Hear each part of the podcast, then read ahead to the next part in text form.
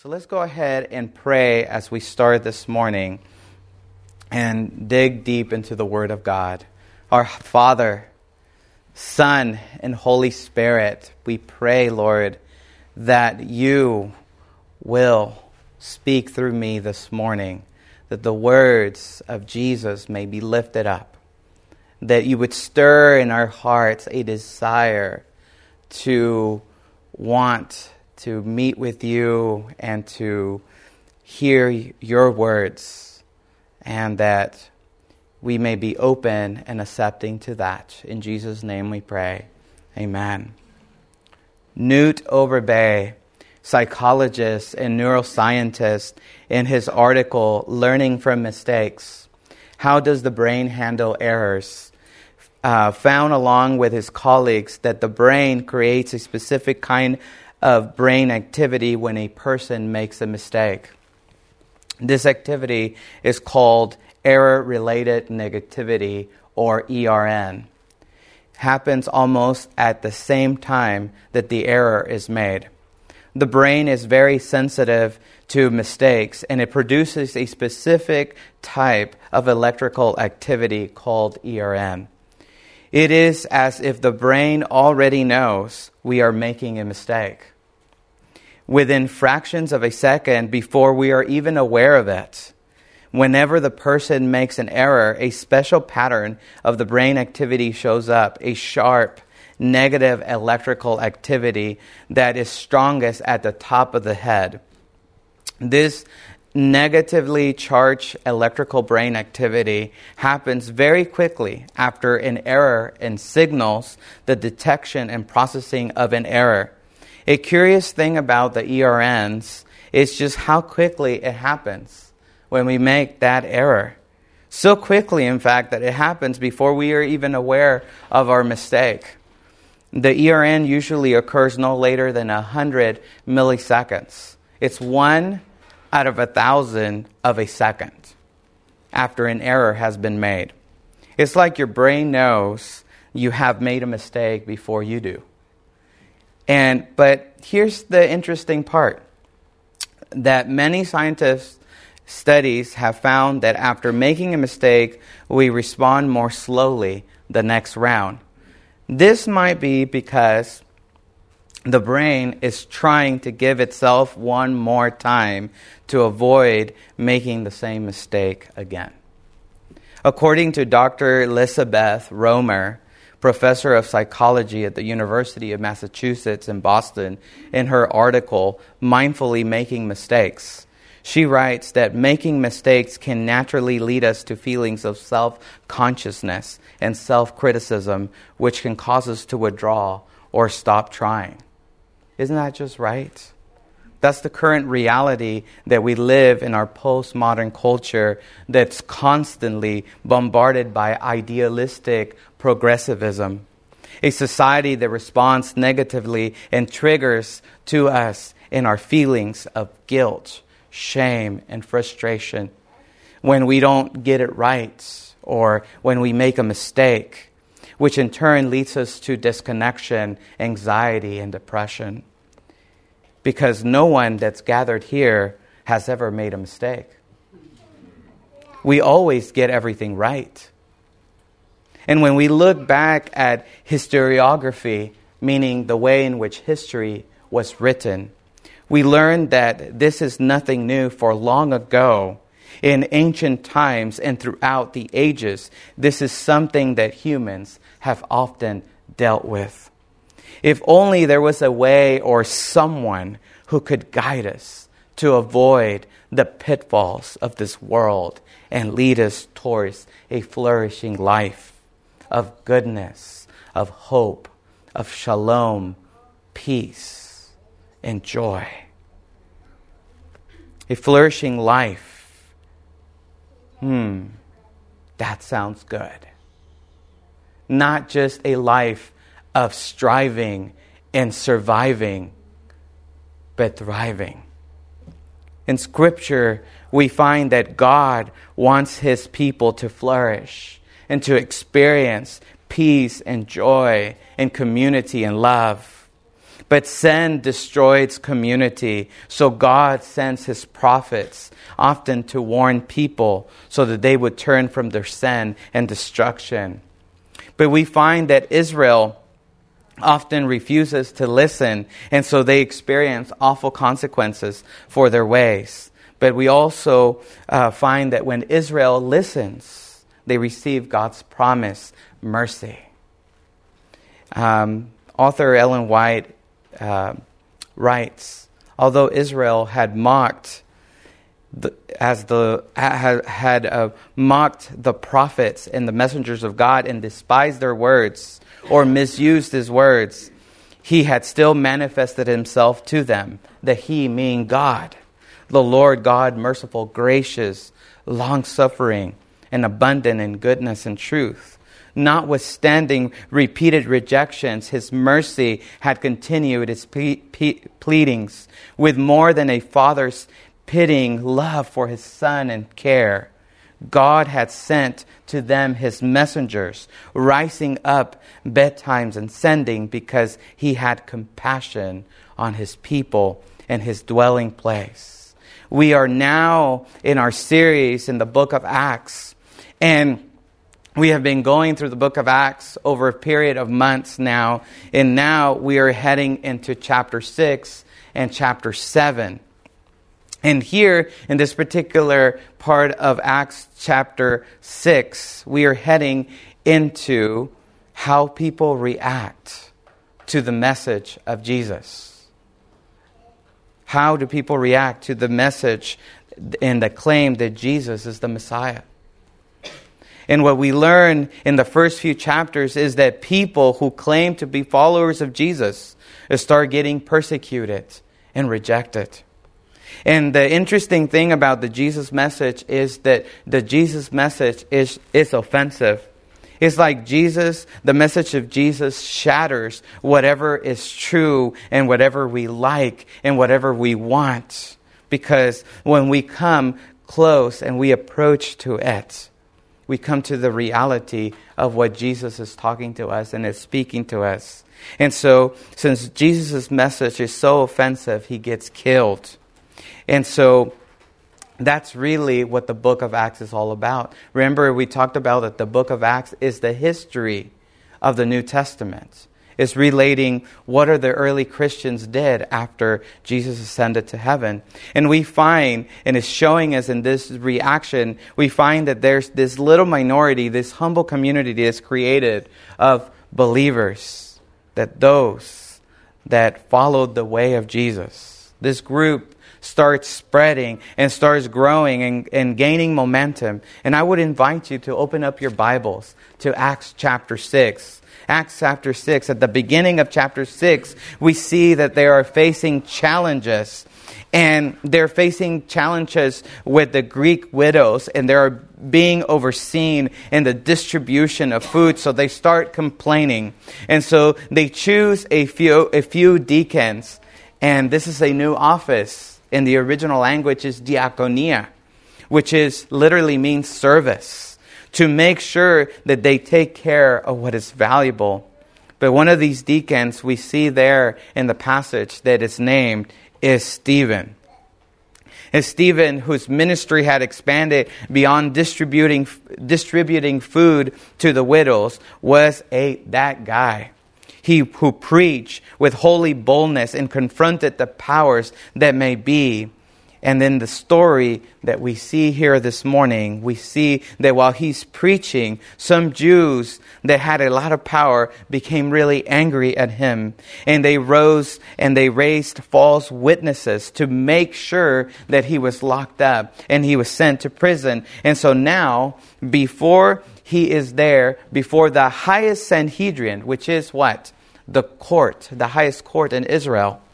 And he's trying to defend himself, and he's quoting scripture as he has ever done that he had been with Jesus. And the scripture says that what was the response of the people? They responded with stubbornness. They were resistant to the message. And if you see there in chapter 7, Acts chapter 7, you would see him starting off to give us a history lesson of the whole Old Testament of the Hebrew Bible, starting with the Torah, with the Nebi'im, which is the prophets, and the Ketubim, which is the, the writings. And he's staying the relationship that God had with his people from the very beginning till this time. And we see that the central figure that is portrayed in this historical review of salvation was the one none other than God. He is the one who is responsible. As you go through this passage in Acts chapter 7, we see that all the action verbs that are mentioned in this passage are all God driven. And he reminds them about Abraham, Isaac, and Jacob, and how all in initiatives for redemption came from God when he appeared to Abraham and brought him to Canaan, the promise to give him land and posterity. He reminds them about Joseph and how God thwarted the plans of Joseph's brothers and sustained Joseph and delivered him from his trials and gave him wisdom and graces of Pharaoh. He reminds them of the slavery in Egypt when he was when when when it was God who wanted to deliver his people through Moses and he had appeared to Moses and spoke to him and sent him to deliver his people. Through God allowed people to follow after their own inclinations. He continued to manifest his presence in the sanctuary and, in, and, and, and against their enemies. By placing Jesus at the right hand, God demonstrated that the history of salvation was continued in Jesus. For you see, Jesus is the central figure of the Bible. Jesus is what the whole Bible has always been about.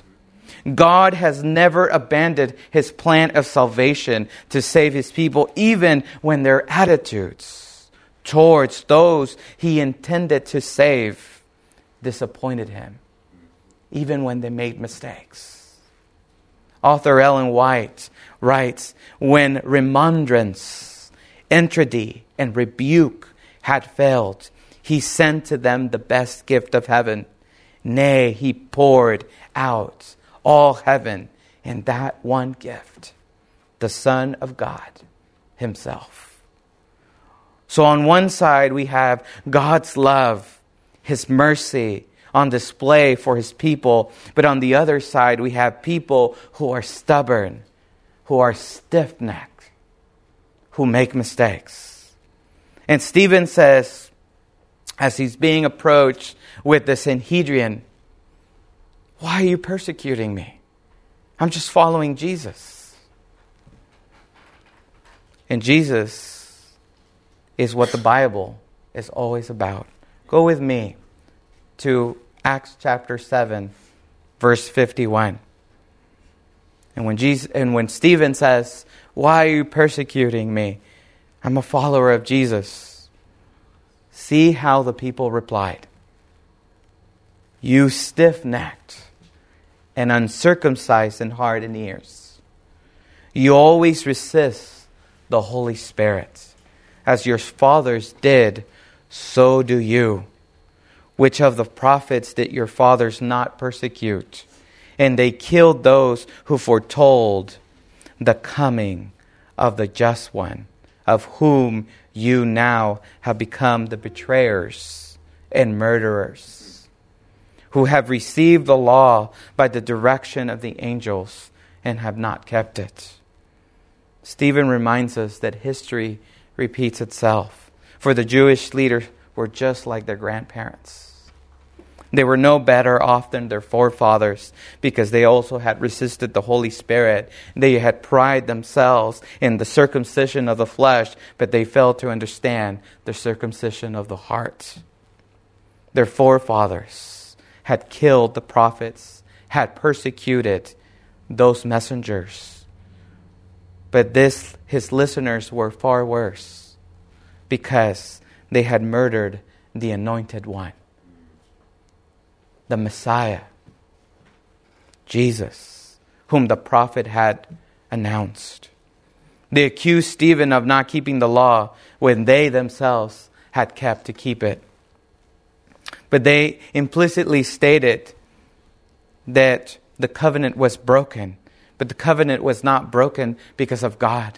The covenant was broken because of them. They had broken the covenant. God was ever merciful with his people. It's like Stephen is saying, You have been diseased all this time and you have kept, I, God has been so merciful, sending you all these constant reminders. He has made the appointment, He has, he has gotten you the heart surgery. And when the time came, you killed the surgeon. You rejected Jesus. This is what you've done. For you see, the problem with the human condition is that God speaks to us through His messengers. God speaks through us through His Word. God speaks to us constantly. But we don't receive Him. We often reject Him. And look at Acts chapter 7, verse 54. And they get so mad. And they got so angry and their visceral and guttural reaction was when they heard these things, they were cut to the heart and they gnashed at him with their teeth. But he, being full of the Holy Spirit, gazed into heaven and saw the glory of God and Jesus standing at the right hand of God and said, Look, I see the heavens opened and the Son of Man standing at the right hand of God. Then they cried out with a loud voice, stopped their ears, and ran in one accord. And they ran at him, other version says. And they cast him out of the city and stoned him. And the witnesses laid down their clothes at the feet of a young man named Saul and they stoned Stephen, and he was calling on God and saying, Lord, Jesus, receive my spirit. Then he knelt down and he cried out with a loud voice, Lord, do not charge them with this sin. And when he had said this, he fell asleep. We see this same trend over and over and over. God coming towards his people and his people rejecting him. God merciful, loving, caring. Stephen is presented as the last prophet, begging them to come to Jesus. And if you notice, there is some parallels here with Jesus. Stephen with Jesus. Both Stephen and Jesus were brought before the priests and the council. Both were accused by false witnesses. Both were men- both mentioned the Son of Man. Both have, cha- have, have been charged with blasphemy. Both commit their spirit to God while dying. They both ask their enemies to be forgiven. It seems like Stephen is like another Jesus. Luke is making note. It's very clear that this is the last attempt that Jesus is making to save his own people. And God will knock. And He will knock, but He will not knock forever. And all through the Old Testament, in the Hebrew Bible, we see that the Son of Jesus is rejected and they rejected him. But Jesus, in his, in his mercy, still sent Stephen as a final attempt to save his people, but they rejected him. And I know that as we read the story, as we're wrapping down and we're wrapping up this morning, we might fall into the trap of saying, That's not me. That's the Jewish people that they're talking about. We're not the ones that rejected Jesus. We're, I would never do that. We are modern people that when the truth hits us, we have a, happily receive it. But what happens when Jesus challenges my perspective? What happens when Jesus challenges my assumptions? What happens when Jesus challenges my preconceived ideas? What happens when there's a fork in the road and I must make a decision? Either go to the right, go to the left. There is no middle ground. Because you see, that's what the Bible does.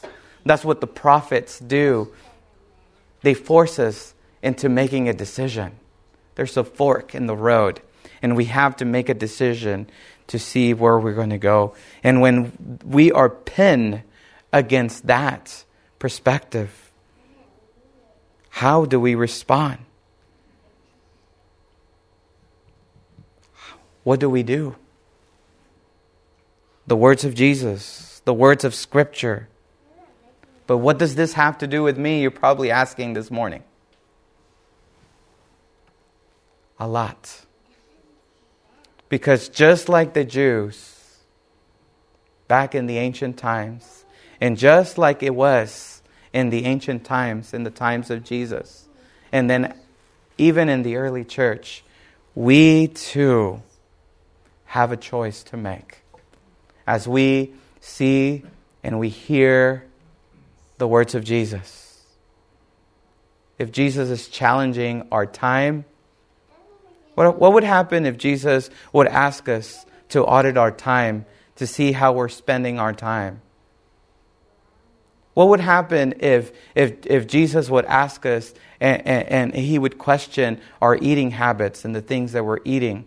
Oh, there, now it gets personal. And, and we say, oh, we're modern Christians. And we say, no, that would never happen to me. But what about when we're pinned against the wall of reality and we see who we truly are? And the words of Jesus are speaking to us. Do we respond just like those Jewish leaders, gnashing our teeth and being stubborn and stiff necked? Or do we respond in humility and love and repentance? There's a word in, in Hebrew, teshuvah, which means repentance, which literally means to return, turning back to something we stayed from, looking away from. It is time for us to settle the matter, make things right. If I've been running around and I've been running away from Jesus, how long am I going to continue doing that? Let's settle the matter today. God will knock, but He will not knock forever.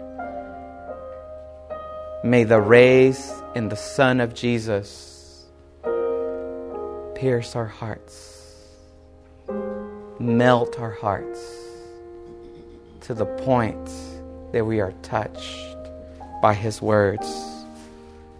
Let's take a moment to reflect and to reflect in our hearts our walk with God, to reflect on the things that are moving us away from Jesus and those things that are keeping us away from intimacy with Jesus, and dig deep into the things that have been moving us towards Jesus. I like how 2 Peter says, The Lord is not slack concerning his promise as some count slackness, but he is long suffering towards us, not willing that any should perish, but that we all should come to repentance. That's the invitation, folks, that Jesus offers to you and to me. So the question is, how will you respond? Let's pray. Our Heavenly Father, we have heard your message. We have heard the invitation. Please stir in us a desire in our hearts to respond to your voice when we're, we're being challenged by the things of this world, by the things that come and separate us from you. May you touch us. May you mold us. May you lead us. In Jesus' name we pray. Amen.